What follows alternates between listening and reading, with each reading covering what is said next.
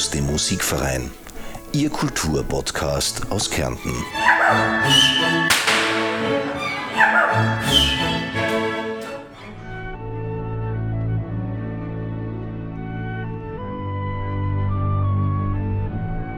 Sehr geehrte Damen und Herren, ich begrüße Sie zu einer weiteren Folge Musikgeschichten aus dem Musikverein. Und wir sprechen heute über eine ganz besondere Form der Musik, über Filmmusik.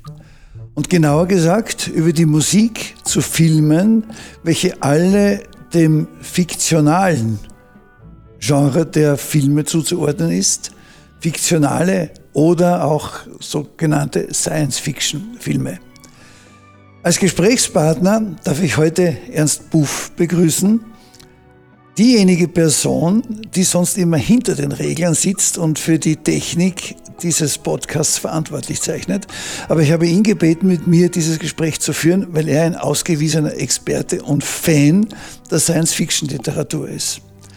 Ernst, die Science-Fiction-Filme basieren ja alle auf Geschichten, die in gewisser Weise Kunstmythen produzieren oder Kunstmythen darstellen. Herr der Ringe von Tolkien oder Star Wars von Lucas oder von Roddenberry die Star Trek Saga. Was bedeuten für dich solche Geschichten? Warum bist du der Meinung, dass das sehr wichtig ist? Ähm, danke, dass ich mit dir heute dieses Gespräch führen darf. Ähm, für mich bedeutet äh, Science-Fiction-Literatur die große Kunst etwas, das noch nie da war, Mythen, die noch nie da waren, Geschichten, die noch nie da waren, äh, sei es jetzt Geschichten der Zukunft oder der Vergangenheit, völlig neu zu erfinden. Die Autoren erfinden meistens ja nicht nur die Geschichte an sich, den Handlungsstrang an sich, sondern sie erfinden auch Sprachen, Mythen, Religionen, alles, was Gesellschaften, alles, was ein Handlungsstrang braucht, um überhaupt existieren zu können. Richtig, und Sie nehmen ja auch Dinge vorweg, die, wenn wir zum Beispiel an Star Trek denken, das in den 60er Jahren entstanden ist, die damals natürlich völlig absurd erschienen und heute zum Teil bereits Realität geworden sind. Am augenscheinlichsten ist für mich ja, äh, wenn man sich die klassischen Folgen von Star Trek ansieht, wie äh, die Mitglieder der Crew kommunizieren mit ihren Kommunikatoren, die sie vor dem Gesicht halten. Ähm, das war damals natürlich völlig modern. Heute kann man mit dem Handy genauso telefonieren, vor allem wenn ich eine Videotelefonie mache. Oder auch die Teleportation. Natürlich, Menschen können wir noch nicht beamen, aber zumindest Teilchen können wir bereits in der Teleportation von einem Ort an den anderen beamen. Also wer weiß, was diese Zukunft noch alles bringt. Du sprichst sehr schön von äh, der Erfindung von Religionen. Äh, auch antike Mythen erzählen uns von Religionen, die zwar nicht erfunden sind, aber die inzwischen natürlich ausgestorben sind. Und sozusagen die Welt des Übernatürlichen spielt ähm, in der Mythologie eine große Rolle und auch in der, in der Welt des Science Fictions eine ganz große Rolle. In erster Linie geht es aber natürlich auch darum, dass in all diesen Geschichten immer wieder die der Kampf zwischen Gut und Böse dargestellt wird, wo natürlich exemplarisch das Gute gewinnt und sozusagen die Welt oder auch das Paradies durch den Einsatz der guten Mächte gerettet wird. Äh, alle diese Geschichten sind natürlich auch ohne Musik nicht denkbar. Und Filmmusik ist ja eine der großen Leistungen, die vor allem Hollywood hervorgebracht hat.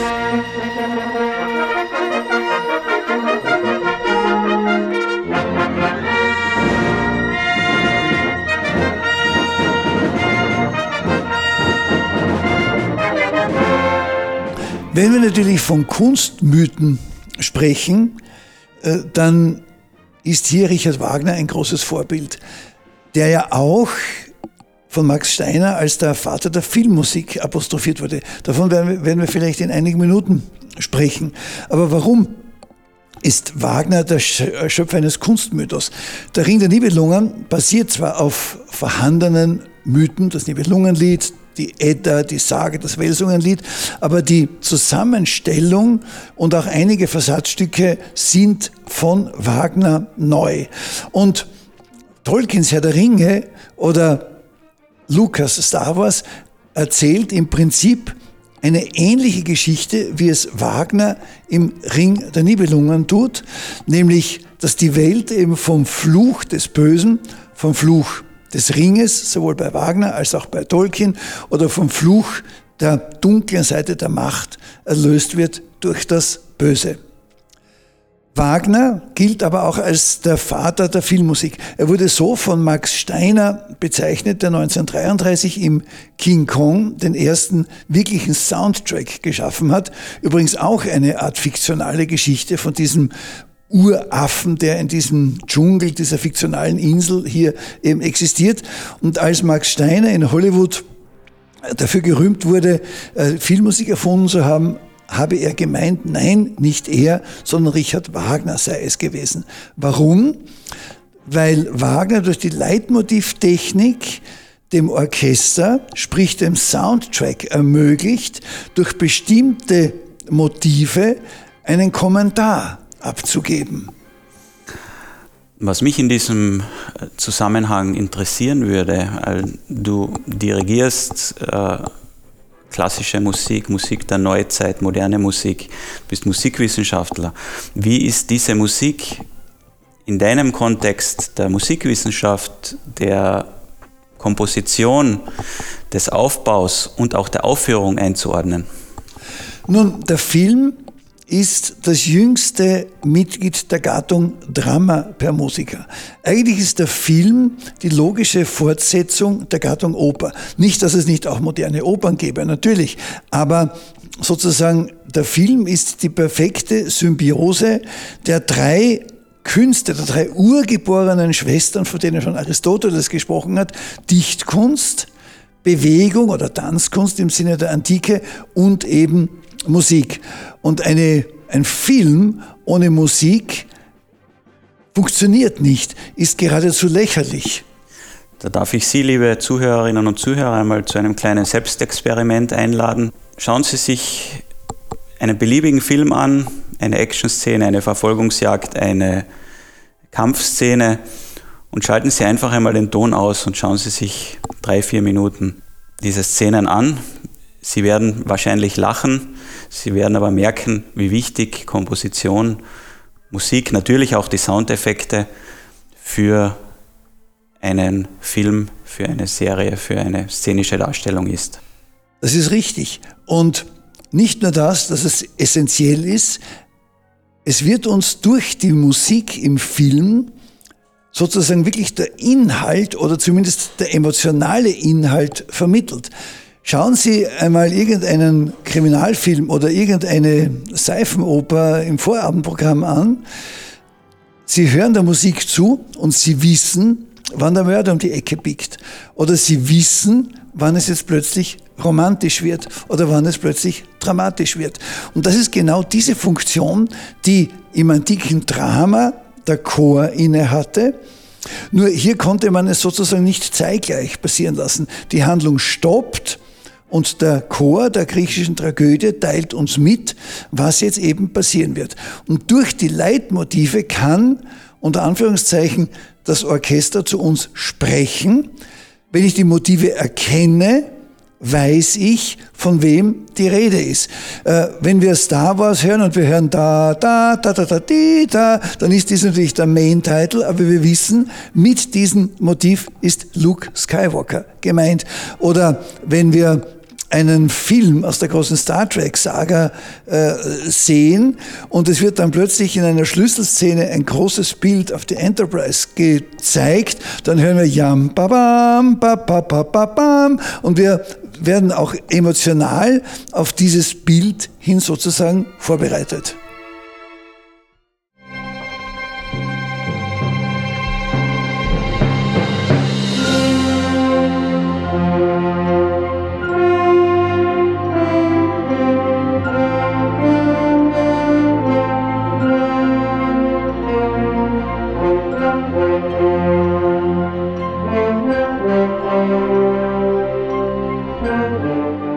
Sprichst von Leitmotiven.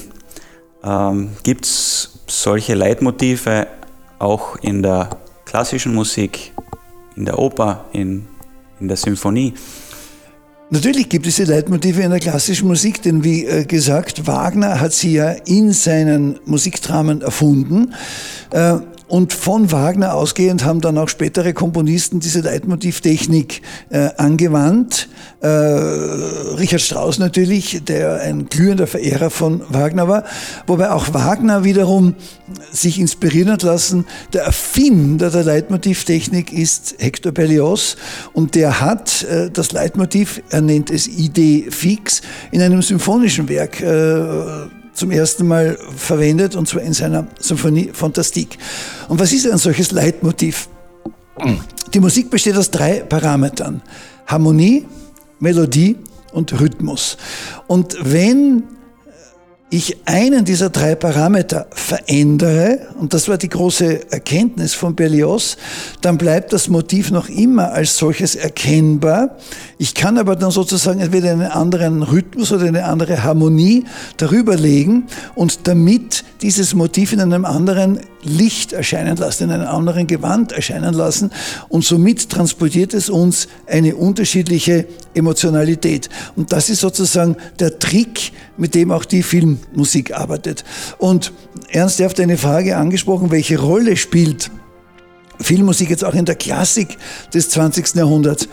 Äh, der Musikverein Kärnten war vor über 20 Jahren einer der ersten, der Filmmusik auf das Konzertpodium äh, gebracht hat. Äh, nicht ohne Widerspruch damals. Inzwischen sind zum Beispiel die Suiten aus Star Wars oder die Suiten aus Herr der Ringe äh, Standardrepertoire aller großen Orchester. Und aus diesem Grund wollen wir auch einmal wieder nach längerer Zeit unsere Saison mit einem großen Filmmusikkonzert am Montag, den 25. September eröffnen um 19.30 Uhr im Konzerthaus Klagenfurt. Was kann das Publikum denn von diesem Konzert, übrigens eine Kooperation zwischen Musikverein Kärnten und der Jeunesse, denn erwarten? Nun, wir leben leider Gottes in einer sehr komplexen Zeit. Wir hören täglich von Naturkatastrophen, wir hören täglich von Krieg, und gerade diese Themen werden in diesen Filmmusiken, äh, die wir präsentieren werden, angesprochen. Ich finde, es ist besser, Krieg mit Trompeten und Geigen zu spielen, als mit Bomben und Kanonen. Ob in Herr der Ringe, ob in Star Wars, ob in Jurassic Park, es geht immer um den Konflikt Gut und Böse und letztendlich um die Rettung des Paradieses. Ja, und wenn ich sage das Paradies, Conquest of Paradise, hier wissen wir aus der Geschichte, dass hier eigentlich äh, das Paradies Südamerikas durch die Conquista ja eigentlich zerstört wurde. Und diese Zerstörung geht ja weiter. Denken wir an das, was hier mit der Natur des äh, großen Amazonas-Regenwaldes passiert. Und hier schlägt wieder äh, der Film Avatar zu, wo es ja genau um diese Thematik geht, dass die Gier des Menschen nach natürlichen Ressourcen, nach Profit, äh, auf die Ausbeutung der Natur zielt. Und in diesem Film, ich bin sicher, Sie haben ihn alle gesehen, schlägt die Natur zurück und es gelingt der Natur zu gewinnen. Und das ist vielleicht eine Botschaft, die man mit dieser Musik äh, auch hier weiter propagieren kann. Hollywood hat ja in gewisser Weise auch eine pädagogische Aufgabe. Und ich glaube, dass sehr viele dieser Filme uns sowohl im Sozialgefüge, wenn man dran denkt, in Star Trek war es zu einer Zeit äh, auf der Leinwand möglich, dass eine farbige Kommandantin, Lieutenant Uhura, als Kommunikationsoffizier äh, Dienst macht. Das war in den 60er Jahren Amerikas völlig unmöglich. Revolutionär. Richtig. Heute ist das, und dass der Captain sie sogar küsst. Heute ist es völlig normal.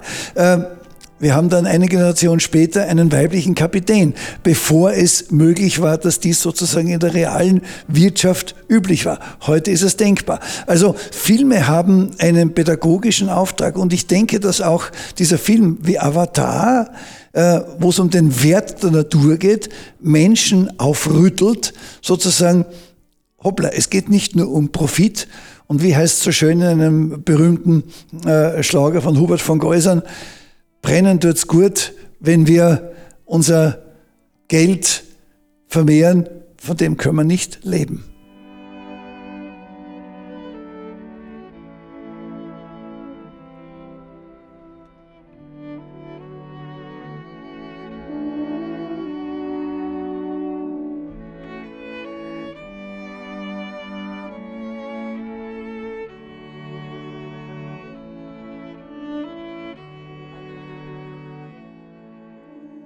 Lieber Ernest, jetzt äh, dirigierst du ein großes Orchester äh, mit äh, Melodien, die wahrscheinlich sehr viele oder alle kennen, seit vielen Jahren äh, oder auch erst seit kurzem aus, aus Film und Fernsehen, aus Serien.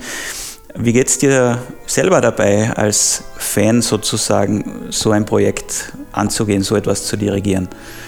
Ja, ich mache das wahnsinnig gerne. Wie gesagt, ich habe schon, als ich den Musikverein vor über 20 Jahren übernommen habe oder übernommen nehmen durfte in Kärnten, äh, diese Musik propagiert, denn sie ist mir ein, ein ganz großes Anliegen. Ich bin ein großer Fan äh, dieser Stoffe und das ist nicht ein unglaubliches Vergnügen. Wobei es mich immer wieder erstaunt, wie schwer diese Dinge sind. Also gerade die Musik der drei Ikonen der neogoldenen Filmmusik, Albert James Horner, Jerry Goldsmith und John Williams, ist symphonisch gesehen auf allerhöchstem Niveau und stellt das Orchester vor technisch äh, höchste Schwierigkeiten. Wir haben das Vergnügen, dieses Konzert mit einem sehr jungen Orchester äh, aufführen zu dürfen, dem Orchester des Conservatorio Agostino Stefani di Castelfranco Veneto, eines der besten italienischen Konservatorien. Und natürlich sind junge Menschen, Studenten, noch größere Fans, ja gerade glühende Fans äh, dieser Filme, die natürlich diese Musik dann mit entsprechendem Herzblut äh, und entsprechender Werf spielen und die aber auch die technischen Voraussetzungen mitbringen, das gut spielen zu können. Es ist auch ein besonderes Vergnügen, diese Musik in Konzertformat äh, zu spielen, denn so wie die Filmmusik geschrieben wurde und man würde sie zum Film spielen, hat man vor sich auf dem Pult einen Chronometer liegen, weil ja die Musik auf die Sekunde genau mit der Szene des Films zusammenpassen muss.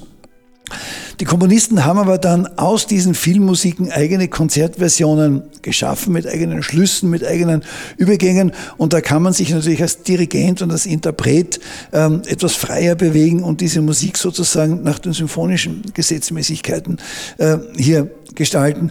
Ich finde, dass diese Filmmusik wirklich die bedeutendste äh, Kompositionsrichtung des 20. und jetzt auch beginnenden 21. Jahrhunderts darstellt, weil sie natürlich eine ungemein größere Breitenwirkung hat als die sogenannte Musik der klassischen Moderne, die doch eher einem eingeschränkteren Publikum nur zugänglich ist. Jedenfalls, meine Damen und Herren, ich kann Sie nur ermuntern, ähm, diesen Konzertabend nicht zu versäumen. Sie hören wirklich die Musik aus allen Blockbuster-Filmen von Avatar bis Star Trek und von Herr der Ringe über ähm, Star Wars bis hin zu Conquest of Paradise. Äh, Melodien, die Ihnen im Ohr bleiben und ich werde auch inhaltlich durch diesen Abend führen. Ich kann nur noch eines dazu sagen. Ich hatte das Vergnügen, bei Proben dabei zu sein und in die Gesichter der jungen Musiker zu schauen, während sie diese Musik spielen, die Musik, die sie kennen, die sie mögen, die, die jedem bekannt ist und die Begeisterung ist sichtbar. Schauen Sie sich und hören Sie sich das an. Auf das sie zu Ihnen überspringen möge. Abschließend möchte ich mich noch bei der Kärntner Sparkasse Privatstiftung bedanken, die diesen Podcast unterstützt hat. Herzlichen Dank.